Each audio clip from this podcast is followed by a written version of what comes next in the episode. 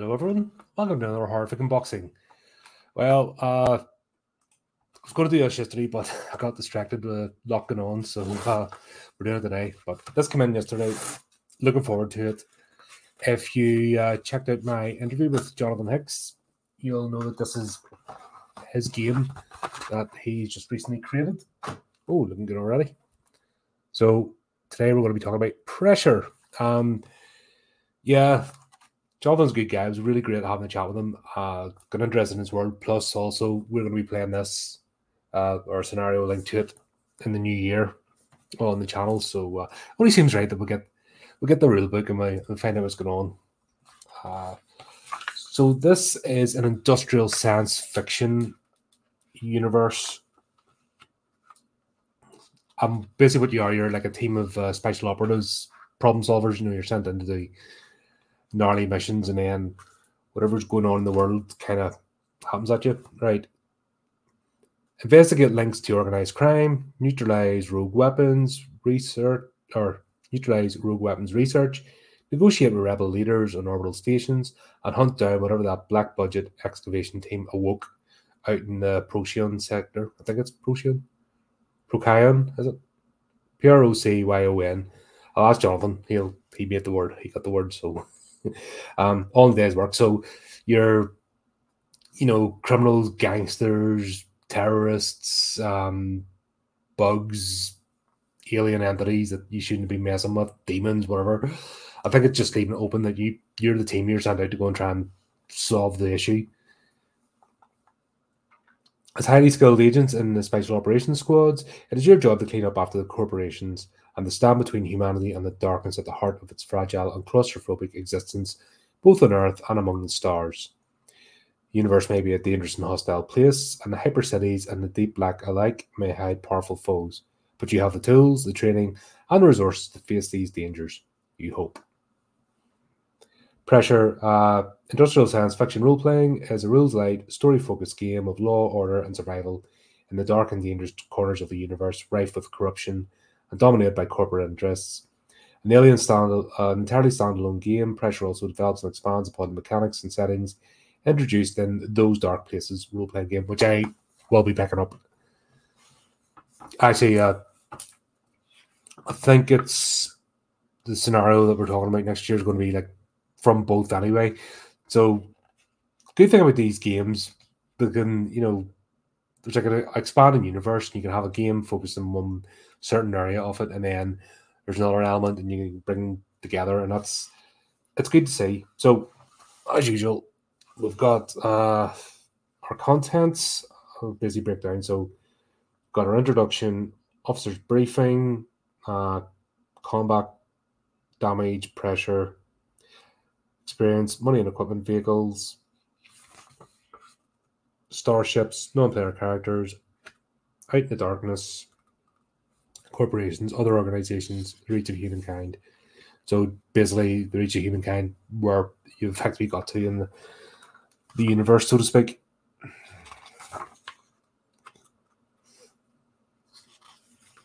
So, an introduction. Jonathan's written a wee bit of a prologue here. So this is a sequel to those dark places. I should have. I'm, I'm going to pick that up. I'll probably do an unboxing lab. Have a look at that game.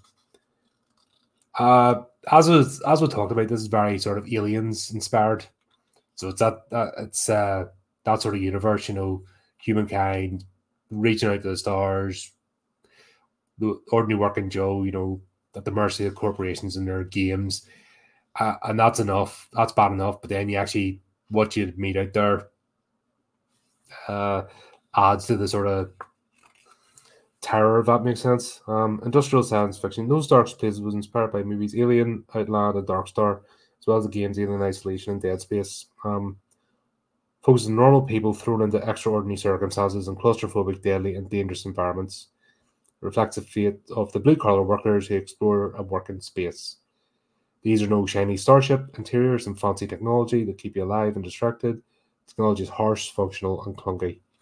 So this is, you know, like working on an oil rig in space or Mars or Neptune or somewhere, you know, mining a mineral and uh, basically it's, you know, that work alone is dangerous.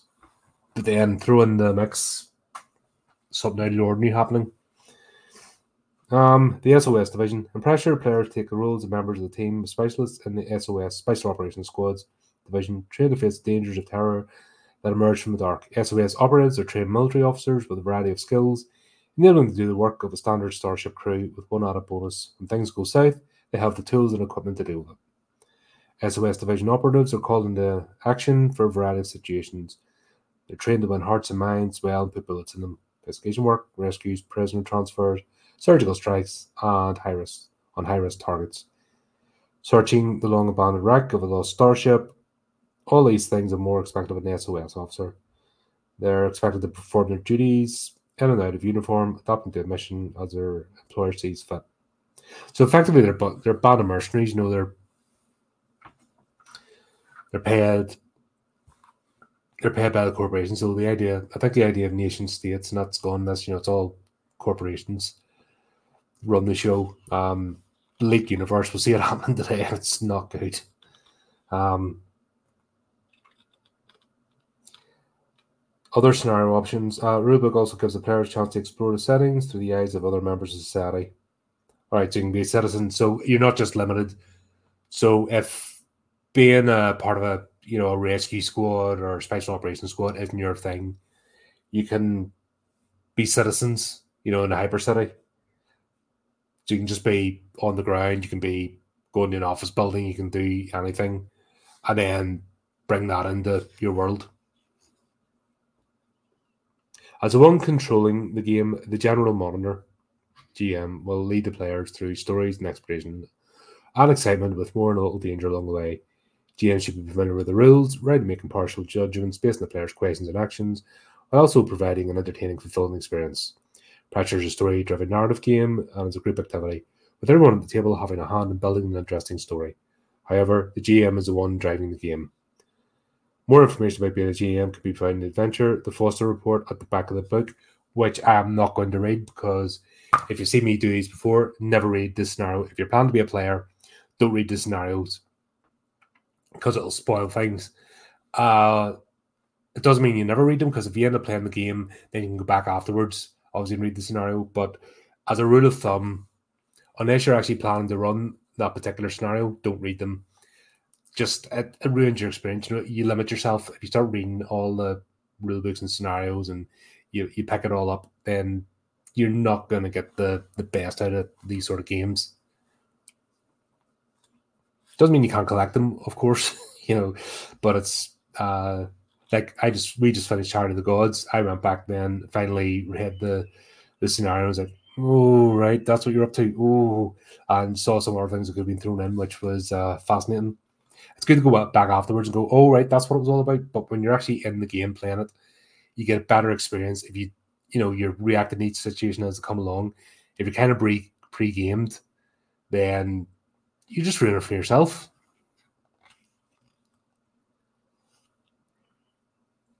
Uh, play pressure, each player will need to create a player character PC, which is straightforward and easy process.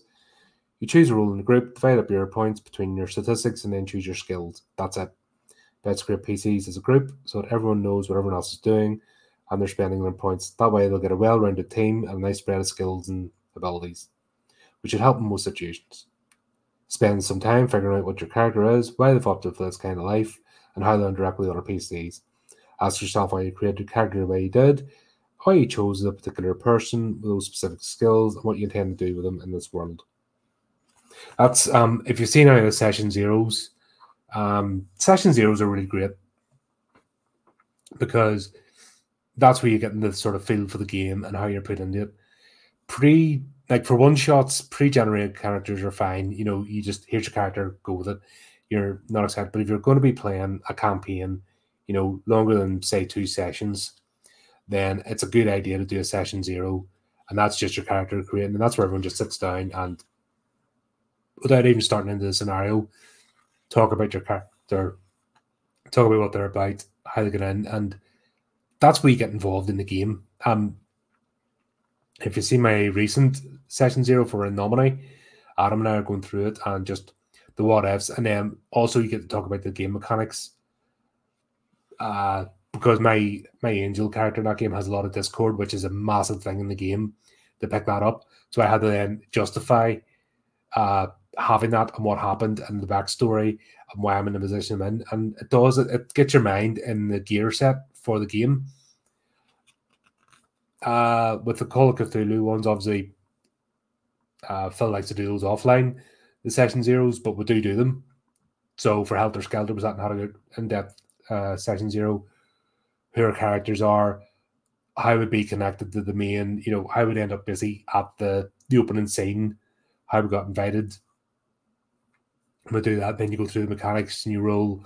So when you roll a certain way, like when I rolled initially, my size was like huge. I mean, I could barely make it up a flight of stairs without wheezing. So I had to like re-roll that because it just didn't make sense. Um, but things like that, that's where you get to have that conversation. It's better to do that first before jumping into the game because then it brings everything to grinding halt. If you haven't really thought these things through, then when it comes to game, you're kind of like, oh, oh, oh, right, didn't expect that. Helps the GM to, you know, I mean, this is a partnership. I've talked about this a hundred times. You know, um, it's a partnership between the person running the game and the people playing the games. It's not a versus. It's not like a you know a board game where people are playing to win. that makes sense. It's creating the story, getting through the scenario. Yes, you can win. Yes, you can build points. But at the end of the day, it's that's not what this is about. And this is where people have it. I think if you're new to role playing, have a wee bit of a difficulty getting their head wrapped around it. That oh right, uh, what do you mean? I don't just roll dice and it's about beating things. It's actually when things go wrong, that's where you have the most laughs because you just have to go with it. And yeah, it just you just get the silly scenarios, and that's where if you ever meet a group of role players who've been playing together for any length of time, you'll become quickly aware there's like a hundred in jokes from games because that's just the way it works. You you get all these little uh, in jokes and what uh, things that happened and all, and then I just start to play yourself. You become part of it. It's really vibrant. It's uh, I'm so glad I got back into it again. I really am because it's just so much fun.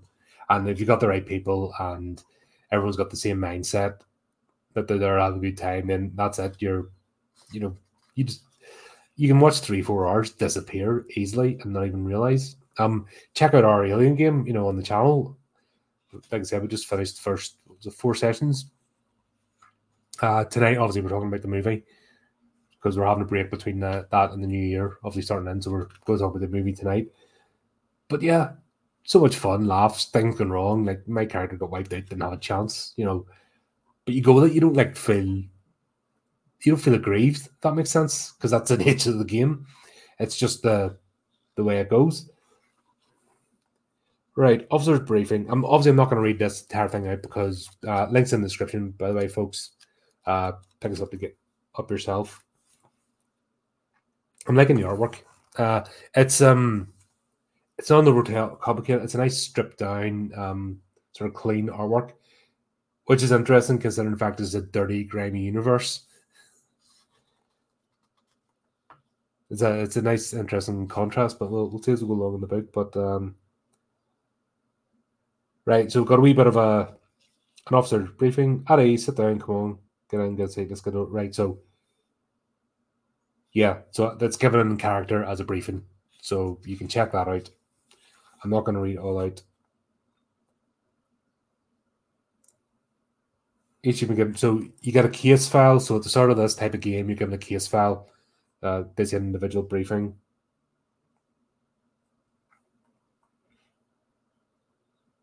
Numbers in the case file can determine what to do. Um, attributes. So as usual, charisma, agility, strength, education. So they're they're standard in most uh most role playing games. You know, when you want to interact with NPCs, you need charisma of some sort. If that's your focus your game, you know, wheeling and dealing and talking your way into places, you need charisma. Uh then more into the like the agility, strength. Uh agility is your physical aptitude and hand-eye coordination, driving, shooting, gun. So I think it requires dexterity, you know, So we're having to spend some some games have a separate dexterity roll. Agility's like you're flipping and spinning and stuff, but I think he's combined it with us. Strength, physical part is busy. Can you lift heavy things? That's your strength. Education speaks for itself. So you have 10 points divided up between these four scores. The higher the better. No single score can be lower than one or higher than four.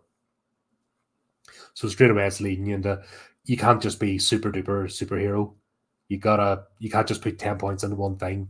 So the game's kind of leading you what you have to do. Uh, and that's this is where you make your choice, and this is where talked about at the start of the game here. That's why it's good to have your session zero with the group. Because if you've got a team member wants to specialize in one thing, then you need something to balance that out. Because if everyone just turns up and they're a fighter, for example, so they've all got high strength and all got high agility, and you come up against a, a keypad and a locked door, and nobody's trained to bypass locks, you basically got a bunch of grunts standing there going, huh? Try to smash it, you know what I mean? It's that sort of thing. So you gotta you gotta think of the, the mission ahead a bit. And that's a, that's a conversation which it talks about here between the player and the GM because that's I don't and it's not antagonistic. It's just a chat. You know, you're you're preparing for a game. That, that's why it's quite a this was quite an involved hobby. When you get into this, it really is involved, and you don't even see, you don't even realize that you're you're hooked. Once you get hooked in this, that's it. There's no going back. So attributes are used to determine your PC is successful when they attempt an action. In the simulation, you'll be given a situation to deal with by the general monitor and ask if you'd like to resolve a situation. So, like I said, you come up against a locked door, uh, keypad. I'll, I'll use that. I wonder if so we're using D6. That's a six-sided dice. Um, add the result to your attribute score, and the total is equal to higher than the action's difficulty number, usually seven. So if something's really hard, um, so let's let's go to this locked door. It's perfectly fine. It's a keypad. It just needs bypassed. So you have somebody who has that skill. So for this, I would say it'd be their education. So they've been trained and they've put that skill in that they're good at locking doors. So they're saying here it's a seven. So say you put three points into education, then you roll a dice. You need to get over seven. You roll your d6. You then get eight. You get seven or above. You can type in the right keys or put in your device and bypass the door. So that's that's normal, fine you come up against a situation in game where maybe it's a bit harder. So uh, the keypad, the door isn't just locked, but somebody's busted the keypad. So instead of being a seven, that would be an eight or a nine because of the damage, and you have to negotiate that damage. So therefore, you still have your stats, you still roll the dice, but this time you have to get a higher score because it's more tricky to get through it. And that's the way the game. And that's just one example, but it could be hundreds of things that happen generally these games, um, if you're going along with the story and things, you, you won't roll dice that much. But it's things like that that you come across. That's where the challenge of the game is. And that's where, if you've decided correctly to pick the right attributes and you've got a well balanced team and you've had the conversation, then you've a chance of doing it.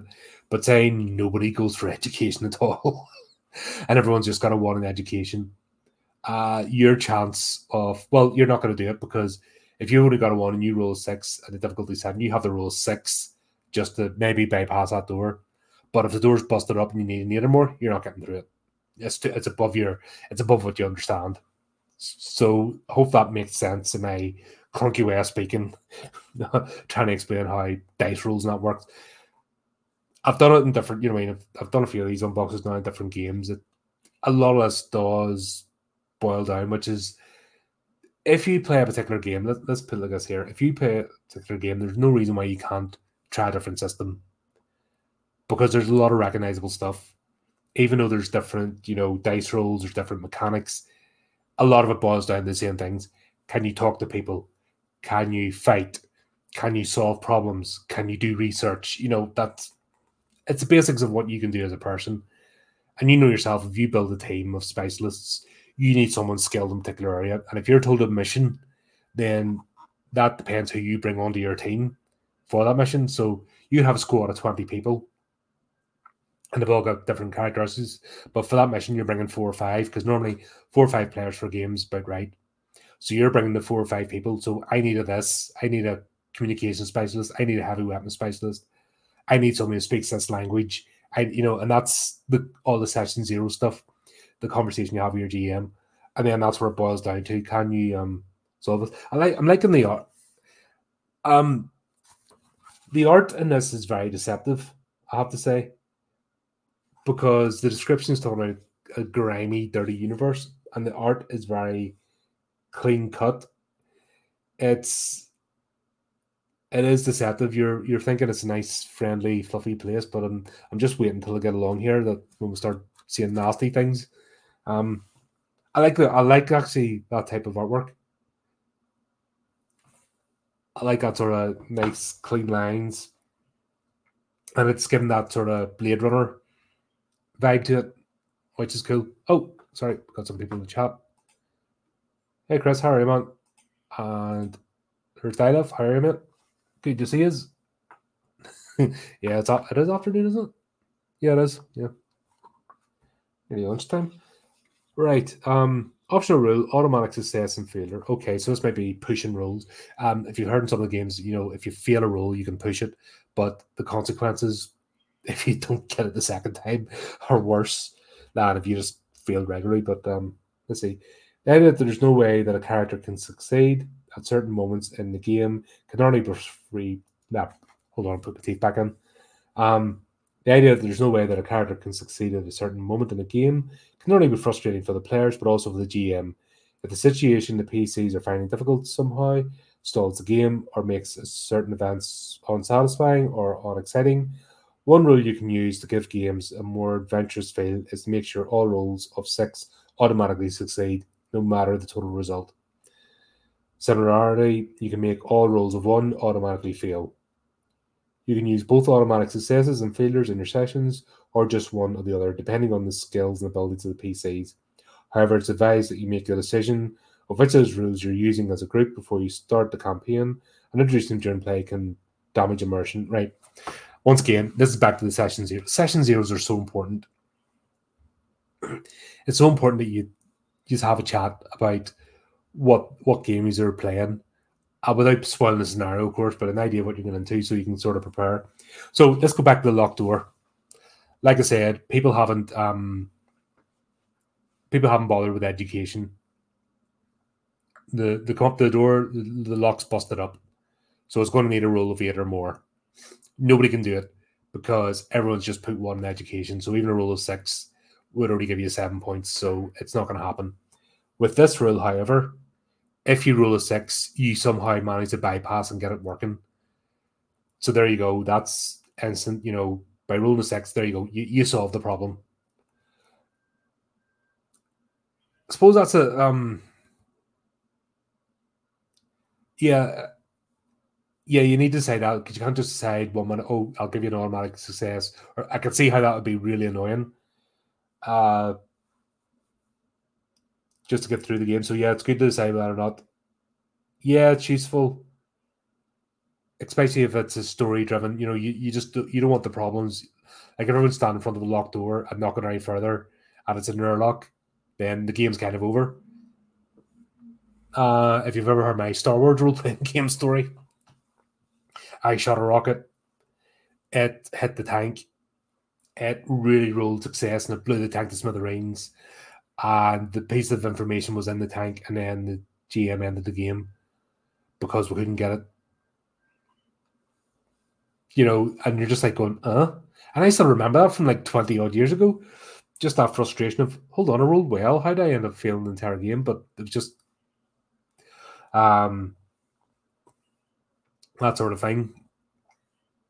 But yeah, that, that's a good way to maybe get through that if you're not wanting to have things come, you know, if you want your story to progress, that's a good one to use. Same as if you roll a one, that's it. You you blow the the sparks of the door or the the pad, you fry it, it can't be used again. So swings and roundabouts, you're you really turn into a coin flip at that point. So yeah, interesting to play with. Um, I would suggest if you're first playing this, not using this first and trying it without it to see how you get through the scenario. Yeah, to me, just reading that, I would leave that particular rule out the first time you play a game like this, just to see how you go. And if you can do without it, cool. And it's you know it doesn't take away from the game. But if you're finding that you're getting in the games and they're you know I was really hanging up on a particular dice roll, then maybe that'd be a good thing to bring in. But I would try without it first, if that makes sense. If you're playing this, just from what I'm getting the feel of so far. Ah, right. So here we go. This is where we're getting a bit more in depth. So it seemed quite um simplified the the sort of stats, but then now we're getting into a wee bit more uh, in depth. So charisma isn't just charisma. You have various skills. So bargain, con, leadership, perception, streetwise. So you don't just pick, you know, you've got charisma, but then you have to specialize in a particular area of charisma. So are you a con artist? Can you, are you a leader? Do you get people to follow you? Um, are you a, a negotiator? Streetwise, you, you know, I mean, can you go and talk to the local hoods without getting your head caved in? So there, there you go. There's already expanded out. Uh, just simple, just a simple table. Nothing complicated here. And as we're saying, okay, who is your character? Agility skills in um, stealth, drive, pilot, ranger, dodge. So once again, your agility is not just an all rounder. You're not a you're not an acrobat that does flip. You have to what what have you honed your skills into? Where have you specialized? So are you somebody who can sit in an OP, you know, in a hedge watching somebody for two weeks, or sneak through the the roof of a building without being seen? Or are you somebody yeah, basically a driver? So is that where you put your agility into that you're you know you put you behind the wheel of something and you're you're flying? Um strength skills climb hand to hand leap melee or swim. That's an interesting one swim when it's a space based game. Hmm. I think that could be interesting. So you're gonna going to encounter some situations where there's bodies of water or do you swim in space? Interesting one to choose. So once again, um, so even your strength, are you a fighter hand to hand? Can you jump? So these, you know, I mean, you just to become an all rounder, you have to think about what what your character is, what to specialize. So if you're going for, let's say, example, an assassin, you're gonna have you're gonna be focused on having perception because you want to be around where your surroundings stealth, and then you want to either be melee or hand to hand. So you want to be able to, you know, be aware of your surroundings, sneak into places, and then when it comes to your target, both do the business. Education skills, uh, computers, engineering, medicine, navigation, science. So there you go. You can start seeing the building blocks here of, okay, I want to be at this. Okay, what does being a this entail? What does being an assassin entail? What does being a pilot entail? Okay, I'm a heavy gunner. What does that entail? And then you start to build your stats accordingly and focus. So straight away, there's there's a page.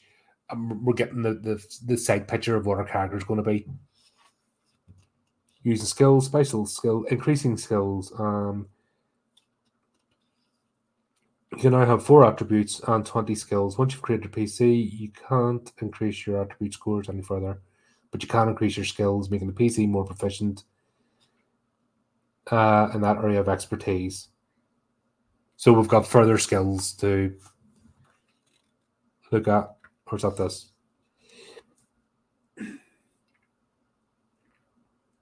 Hang on, I need to go back.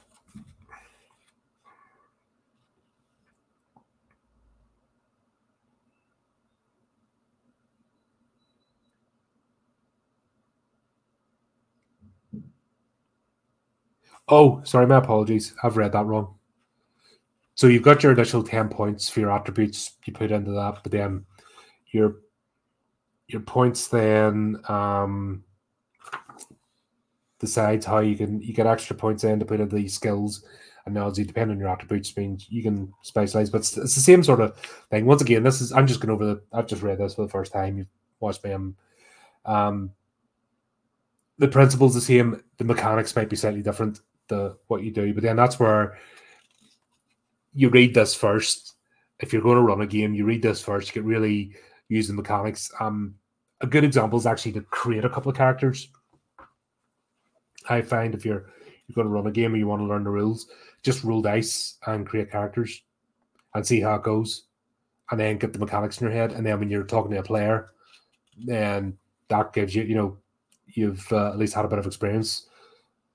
I think the worst thing to do is just to like do what I'm doing, trying to figure out code while reading for the first time with a player. That would be uh, wouldn't be good for either party. So you need to appreciate GMs. You know, people that run games, uh, they have to do all this background work. As a player, you effectively just have to turn up and you get let, you know, in led. So one thing is if you're a player, turn up for the GM, for example. You know, if you're going to commit the game, turn up. The the minimum you can do. Don't try to win or beat the GM. You know, it's not a battle The person running the game has to put all this effort into the background, you know, doing the research, and this is even before building the scenario. And they're there to help you get your, you know, get your character, get where you want to go. There, it's not a, a battle, so that's why I said this, this is what makes this game unique. This type of game, they're a partnership. You work with GM, the GM works for you. Everyone's there to have a good time. That's that's the the point of it at the end of the day. I know I've went over this before, but it's sometimes worth repeating, especially if this is the first video you've seen, folks, of uh, this sort of thing. Uh, got quite a few now. You can more, uh, sorry, starting to read. You're more than welcome to check them out. Sorry, I'm, for, I'm forgetting sometimes in life. Skills time around. So using skills and abstract process. Most time takes around five rounds. No one's around simulation of time. Yeah. So um, you see, a, a round is you know a series of actions. It's just a way. It's a mechanic, so that everything isn't just a free for all. You have a wee bit of structure of you encounter this door. What do you do? So you say, for example, to achieve, you want to bypass the lock. It's going to take you five rounds. However, in round three, enemies are going to start to appear. So your teammates have to cover you while you do that. so it adds an extra, you know, should it be parrots? Should it be alien creatures coming or about to rush towards door? That's why you need to get it open. So they're going to appear in round three, for example. So that gives the rest of the members of the team two rounds, you know, to get ready. So uh, don't know if I put it in this, but for example, if you're if you've got a weapon, you're to take aim. is completely different to just firing off the hip in terms of success. So it's, it's things like that. So GM might give you a plus one, and once again, that's that's a conversation that can happen. You know, whether modifiers. That's completely up to the GM and the characters. You know, if you make a convincing case, yeah, I'll give you a plus one. I'll give you an extra dice. Blah blah blah. That's you know you've seen that. If you've watched any of these games, you've um you've seen this. Playing a Sam. Oh, synthetic automation Sams. Right. So we've got synthetics in this, so you don't just have to play a human character. That was the thing as well, because people, um, when I was ch- chatting to Jonathan, we were talking about the likes of Call of Cthulhu and Alien, the other, you know, other games where maybe people have played other systems like D and D have a major problem with the fact you're playing a human character and you're so fragile. A lot of people can't get their head around that because they want to play this invincible superhero that can just be hacked to pieces, you know, and still keep going and not even notice. Where a lot of the, especially games, you notice I focus a lot of these sort of games because I like the human aspect because you have to think about what you're doing. A lot of people have a problem with that. One thing Jonathan's mentioned, which um, is good, is you can be augmented. So you can play a synthetic. So that straight away is going to give you uh, different attributes, which I'm not going to because by the bloody book, like I'm, I'm, like you know, I'm starting to wig out because I want to get stuck in this. Um, you you can augment yourself then, so you can have cybernetics. You just have, you know, just have the modifiers. You can have super soldier serum. Why not? Especially, uh, we talked about this sort of game. You can have a super soldier serum. So if you're not too comfortable about playing, and you maybe it's just coming out of your comfort zone, maybe you're used to playing D and D for years, especially fifth edition. You know where you're this superhero with million points, and you can just get pummeled right the the last hit point and still be standing and fighting. Coming into a sort of game can be intimidating. I get it. So if you want, if you're just playing for the first time, and this is the GMs as well, if you've got somebody that's maybe apprehensive, make them an augmented human or a synthetic. So give them that bit of buffer. And then when they realize that they're having fun, you know, that that that lets them get into the universe that makes sense, and still have that feeling of protectiveness rather than vulnerability. Because I know it's intimidating mentally, because these are mental games at the end of the day, and the play on emotions and desires. And that's, you know, and when you're putting yourself into a character, you get invested. You don't want your character to get wiped out in the first uh, scenario. And there's that fear there of putting so much effort into something to lead to nothing. It's human, you know, it's human nature. So make them an augmented human give them um, give them a buff to get them playing, and then when they play, and then they realize that there's so much more to role playing than just clunk clunk clunk roll dice, kill the base, steal the treasure, clunk clunk clunk next one, and they like it. The next time they play, they'll not they'll not worry about it, or you can have their cybernetics feel. You know, there's it's all about the you know, in just bang on the carrot, get people involved, having conversations. These games, game systems don't have to be antagonistic. Just because you like one doesn't mean you're betraying it by playing another game. In fact, the more you play different games, the better role player you become, and the better you know. Uh, the more you get out of the, the whole hobby. It's um like I come from a 40k background. Playing other tabletop games apart from 40k is a good idea because you learn other systems and you get a more of appreciation and you learn tactics and you become a better player. Where if you just stay with the one thing, you know, tunnel vision, you, you become limited, and it's easy to get into a comfort zone. It's so uh, it really is. Um, but you kind of owe it yourself as a person to challenge yourself and step out every so often. Come give it a try. Um, You'll see all the links. Come on Discord. We have Discord servers, loads of loads of gameplay and channels, tons of games happening. Um, some of which I've never even heard of before, and I'm seeing people playing, having fun, and uh, getting interested. You know, we have a we have a vibrant community. I've, I've joined. You know, uh, Brotherhood of the Dice, Infinite Monkey Tales, RX Oliver. With a really good group there of different channels and different groups of people, and we all cross over, and we're you know it's all about the love of this hobby. And that's um it's really obvious when you start seeing the other games being played. And we all try to help each other out. So it's worth getting involved. So in the description, of course, you'll see the link tree, all our platforms. Look for the Discord and have a pop over. If you want to if you want to get involved, if maybe you've never played role playing game before, you want to reach out, reach out to the channel. We'll, we'll get you sorted. Not a problem at all. So here we go. Rounds. Talk about rounds, initiative. Any role playing game, you roll initiative to see who, who goes first, who gets the drop on someone. You know, that's uh it's all a mechanic. It's cool to do. Personal combat. So that's yeah, that's personal one on one sort of combat. Range combat, so that's shooting. Um number beat seven. Yep, so here we go.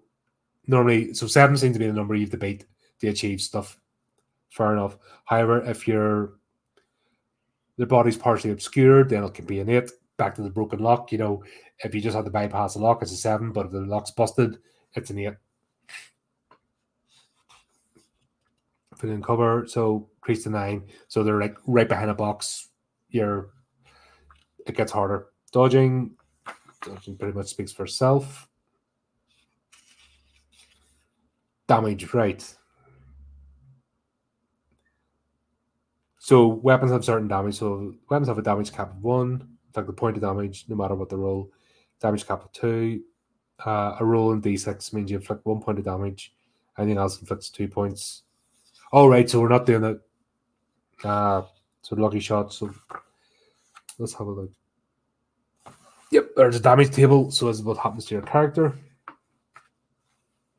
Punch kick damage one, club damage two, knife three, Taser MK4, that must be a rifle, does damage at 4. A Gauss pistol does 16. Gauss rifle does 40. It never talked about hit points in this, actually. Must be getting to it. I'm only a few pages in, but um, must be getting to hit points. Taking ability, any part of the body has differential effects. Yeah, it's not good getting shot. Uh, getting shot or stabbed or both, or and carrying on like nothing happening isn't the truth of it. Yeah, back to what I said, people that maybe play D and D have a real problem with this aspect. And like I said, it's just um that's where you use super serum or you use augmentation. If you want to bring somebody aboard that's been used that sort of environment, and then this can be really intimidating. That one one gunshot, that's it, you're done, or a brick to the head, you're done. You know that's uh, it could be quite intimidating. Same as vampire, you know, I played vampire. That's where I started out with all this here in werewolf. That's the same thing. You can get hacked to pieces if they're not silver weapons, you know, and basically carry on because you're a supernatural being. So going from that to a human character, you're kind of like, oh, you know, it takes a wee minute to get your head around it. Yeah, so basically what it's doing is it makes your difficulty go up. So if you get if you're injured, it's going to be harder to do things. So if you're you've got a gaping wound in the side of your body because somebody put a bit of steel in there, you're not going to be running as fast. You're not going to be climbing as fast. You know, you're you're disadvantaged, so that makes your difficulty go up. So it's that's uh, fair enough, but also stops you charging in. You know, this idea of just charging in and being immortal doesn't doesn't work in these sort of games. But then that adds to the drama. You know, uh, look at our Shiver adventure. Um, people are afraid to move because just because a rug came alive and the people realizing how much damage a rug could do, an animated rug.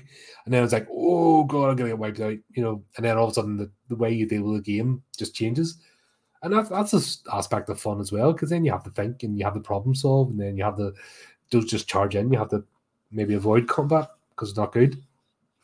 And then also gives you a chance. Not everybody wants to be a combat based character and that's uh, that's what I find frustrating about D and D. If you're not a combat based character, there's not much in the adventure for you. You really are left out, especially dungeon crawls, because all you are is an extra, basically a fifth wheel. If you don't go for a combat focused character, it's really frustrating. Um, so you're kind of locked in that step where these games, for those that don't want to just play somebody hacking and slashing, there's a whole plethora of roles you can play and be useful and be part of the game because getting into combat's not a good thing because you can die like real life. Going out, you know, you can always tell somebody who's never been in a fight before. They're always like, well, I, I knock your, I knock your head and I do this. You know, you know that they're being punched in their life. Look at the internet. You know the Louis dweebs that um, are always going off. I've never had a good smack in the face because if they had, they'd think twice about what they say to people. Because getting punched in the face isn't fun. Just put it like that, you know. But there we go. I digress. Oh, pressure rules. Now, this is what the the title of the game. So this is what we'll have to look at. I think this is going to be similar to stress. So let's talk about pressure rules. You may say I may, but actually mean will find yourself in situations where your mind and even your sanity is put under extreme pressure. Perhaps you're trapped in a small space and you have claustrophobia, or you've been surprised by an unexpected corpse, or you've been hunted by some deep space horror beyond explanation, or God's forbid, you get shot. Anything you can trigger an extreme emotional response calls for a pressure rule. Here we go. This is the crux of the game. This sounds very Cthulhu-esque, Cthulhu, your, your sanity rules, or D&D Ravenloft, your horror rules, which is funny because D&D players don't get it. That um that Ravenloft scenario is actually really good, but your typical D&D player doesn't understand it. That's why things like D- uh, Ravenloft and Dragonlance are kind of like subgenres off the side. the rest of the your normal D and D people don't get. They're like, oh, what's this strange thing? So they've attempted to bring that in, but the your typical D and D player doesn't want to know. Um, I'm not spending this entire stream second off D and D, by the way. Just it's funny, it's observations that I've noticed. Um, to make a pressure roll, roll a single d6 and add your pressure bonus, which is your combined strength and education scores, as we discussed earlier. Right. Obviously, I'm skimming through this. I'm not reading out this book verbatim because go get it. Basically, go help. Jonathan's a really good bloke, and he's uh, really invested in what he creates. And everyone that's uh, played one of his games has enjoyed it so far. So go go help the guy out. Link in the description. I mean? Help help independent creators because it's bloody hard. If you roll more than 10, you've passed and you're shaking, you'll be fine. You continue as you are. If you roll exactly 10, you're shocked, stunned into inaction. You cannot take any actions in the next turn. So it's oh, you know, you see a corpse and like, oh, you know, if you roll nine or less, you're seriously affected and your pressure level goes up by one. This is where things get bad. Yeah, you're you're starting to break down. Um, the stress dice and Alien, that's what wiped me out. I rolled the stress dice and I just ended up a gibbering wreck when I saw the neomorph. That was it. My my character could do nothing.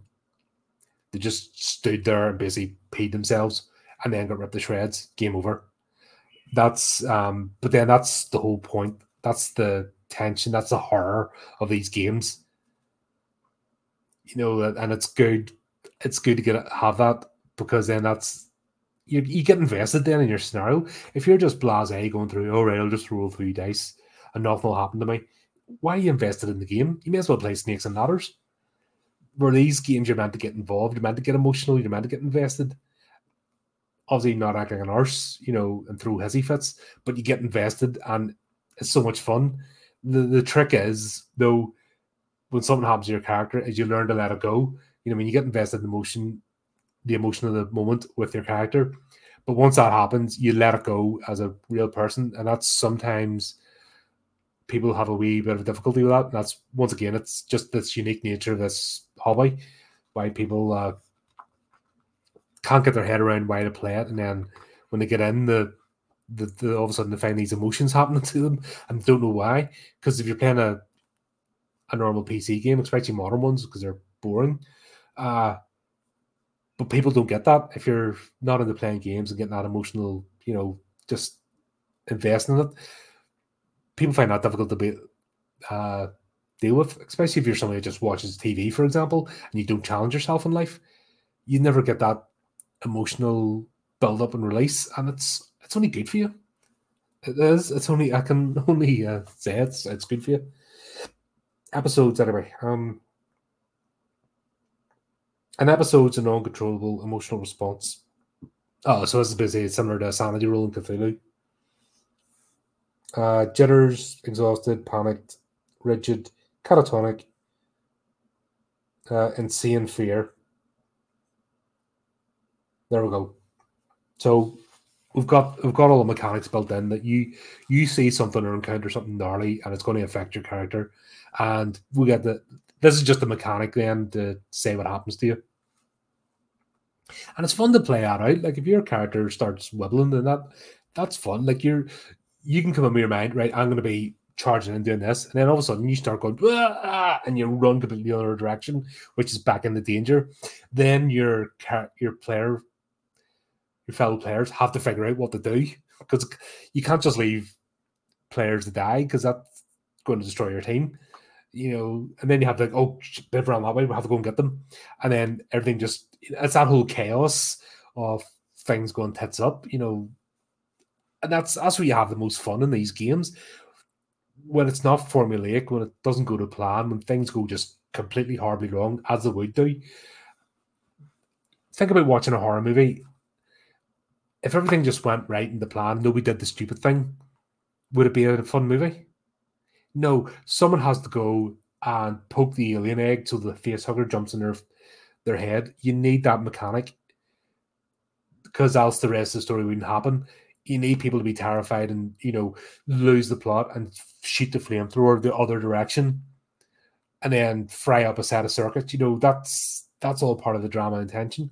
And this game just it just has mechanics there to allow it to happen. And believe it or not, when you it's it's not during the game, it's afterwards when you're thinking back at it and you realize we just built a scenario. We just basically created a movie scene without even realizing. And that's what I'm saying. You end up with the in jokes. Once you meet a group of role players, all the in jokes and the talk, and it's all about previous games because it is living theater. People aren't actors. You know, it's not like an acting, you know, script. But yeah, you do have it's a it's an element of living theater, and oh, we create the scene, and that is exhilarating, and it really is fun. Really, I'm the most like to run the basement. Yeah, I'm the sort of person I'm gonna try and ta- tackle the thing because that's me. I don't. I I get my backup. If somebody's trying to intimidate me, I get my backup. So I'm the sort of person I'm going to have a go. I'm um, Friday the 13th party it. I'm your dumb boxer bloke that thinks he's going to take on Jason. You know, that's me. I'm going to have a crack and I'm going to get my head removed from my shoulders.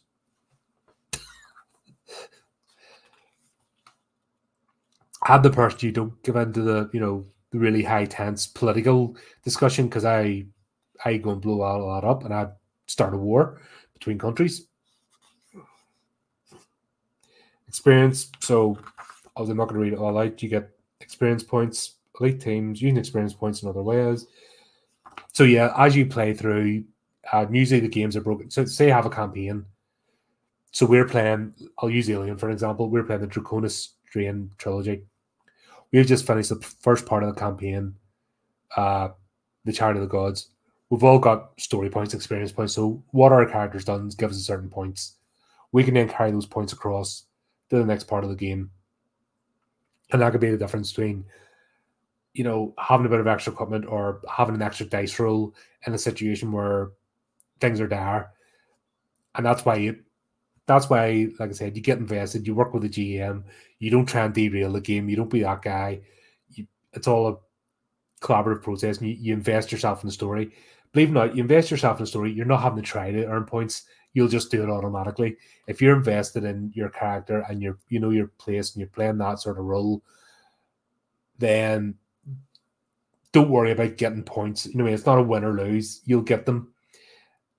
If every time you try to do something, you have a good reason for it and you can justify it, and that's a good thing in real life actually, because you're you're explaining yourself. So when you're doing it in the game like this, you're explaining yourself. Believe it or not, those skills transfer to real life. Because if you can explain yourself and what you're trying to do, guess what? It's not bad. Not a bad thing. So here we go. Money and equipment. Earnings. So that all plays into factor because you're going to be in, from what I guess in this game, you're going to be in space stations. Like there's, it's not just the exploring the far of space. You know, I mean, there's colonies set up. There's workers, so you've got transactions. There's ledger facilities, hotels, places you can go and crash for night. So you're not just sleeping in the bunk of the ship. You can go out and do things. You might need to buy equipment, you know, so earnings and all that kind of stuff. You're an employee at the end of the day, you know, you're, you're part of a specialist team, you're an employee, so you've got to. Not everyone's a hobo in the street, though you can't play that. And that's where the whole streetwise things and all come in. So you've got, you know, got that, but you, it's just a mechanic to be able to do things rather than just here's everything you need.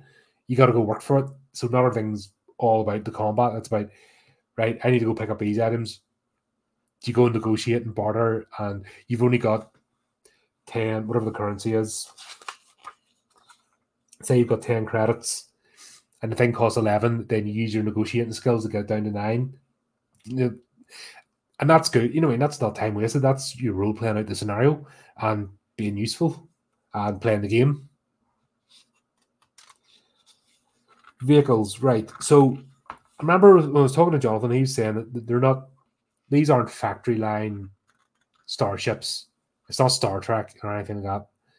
Where there's, uh, I know he's talking about producing an extra book. Well, there's actually classifications of ships, so the difference between a cruise liner and a sailboat, but they're all purpose built. They're knocked together. He was actually making me think of orcs, 40k orcs, the way they build ships.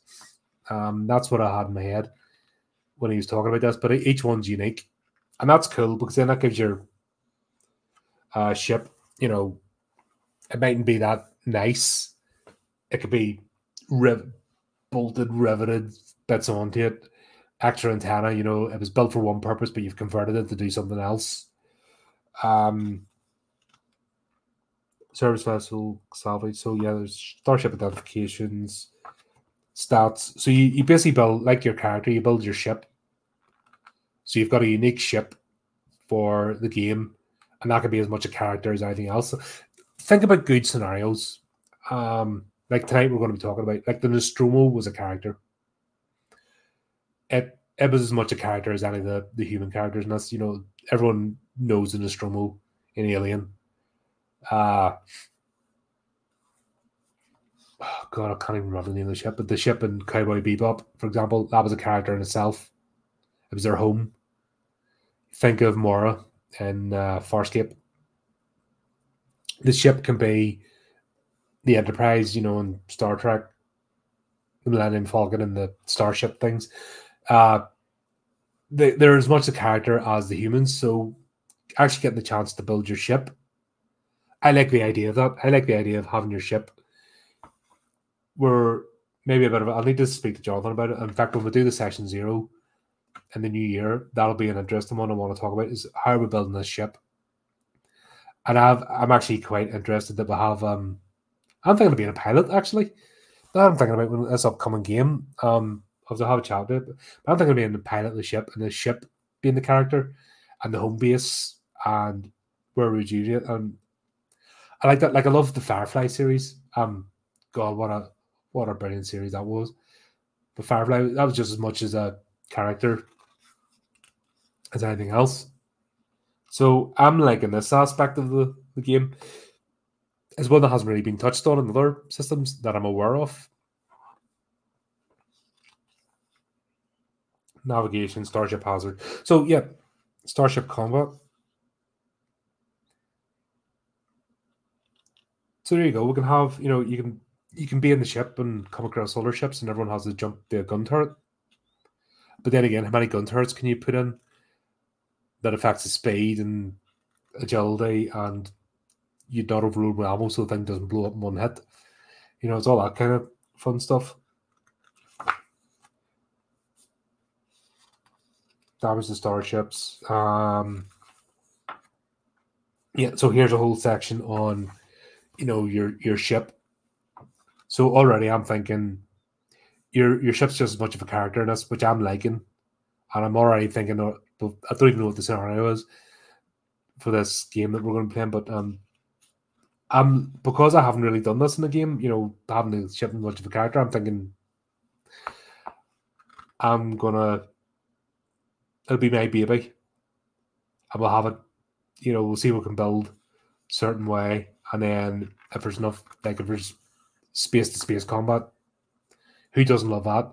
Not just being a human character disembarking, but actually being in the spaceship, doing space to space combat. That's that's a good fun thing to play. And then that's built into the game here. So people are running about and man and gun turrets or you know smoke dischargers or what what are we gonna gonna have or deflection rays.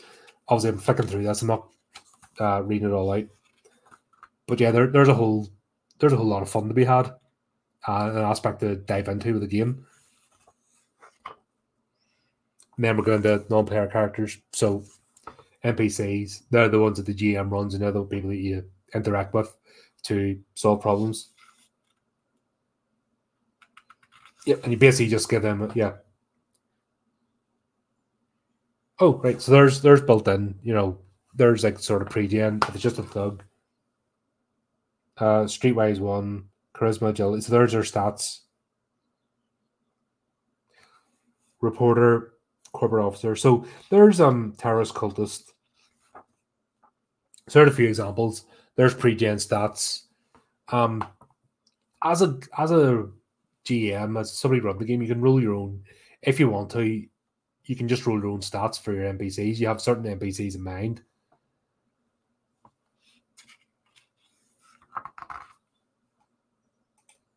Yeah, think about it. You go to go and get another. You, you see this um, think of like building up your PC. You know, you go, you see a new sound card, or you you see a new FLT drive, or there's something. Here's a new gimmick.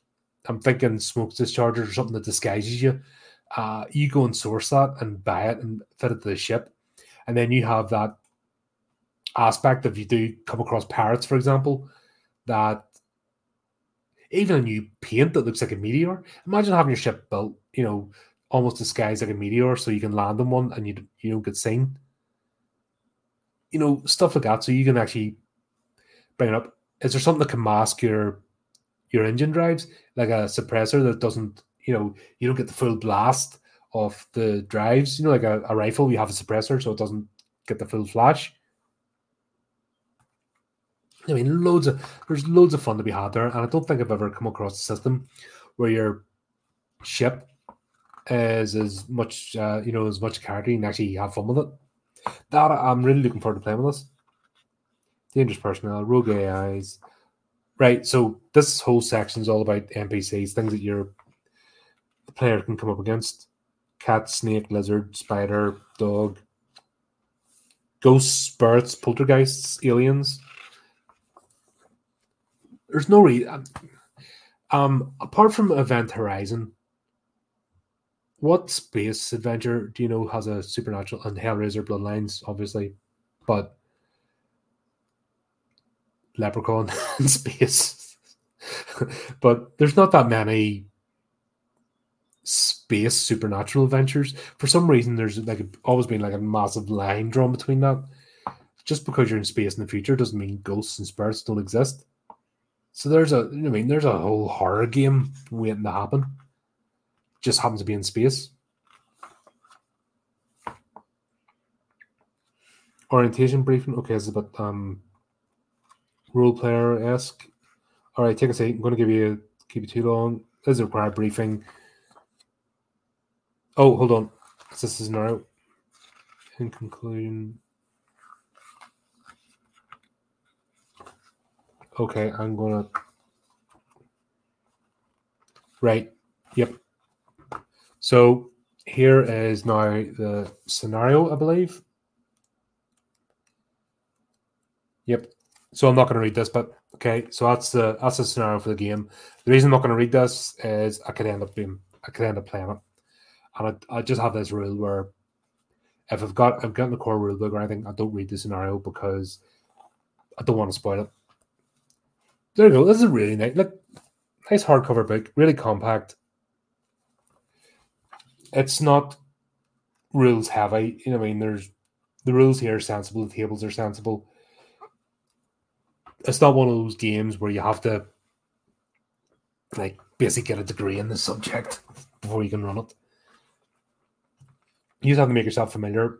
Um, biggest thing is say just roll roll a few characters, get your get your head around it. Uh, I will be going back over this again, just getting my uh, just getting a bit more familiar with the rules and the character creation. Already, I'm thinking what I want to be because I'm, I'm liking this. I'm really liking this starship aspect of it. That's something I've I want to play with. That's where I'm getting invested. So depends what the how much in ship time it's going to have but that'll be I think that'll be the focus of my character. I think I want to be the pilot that basically looks after the ship. You know, I mean, it's their baby, and I want my focus to be always getting you know upgrades and augmentation for the ship.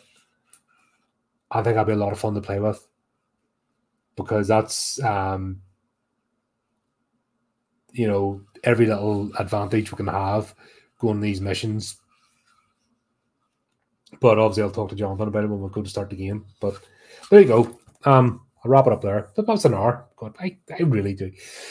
You'll notice these unboxes when it's an RPG. Like, um, I just get lost in them. They are so much fun. And back to what I'm saying, like there's even I'd uh I'd never read this obviously before speaking to Jonathan, but I already got it from the interview. I got his passion. I got what he's really he really has a creative mind and already I'm seeing it here, and he hasn't made this laborious or overcomplicated. It's really, uh, really good book to read. Um, like the artwork. I would like to see though a bit more sort of grimy stuff, more into the horror aspect.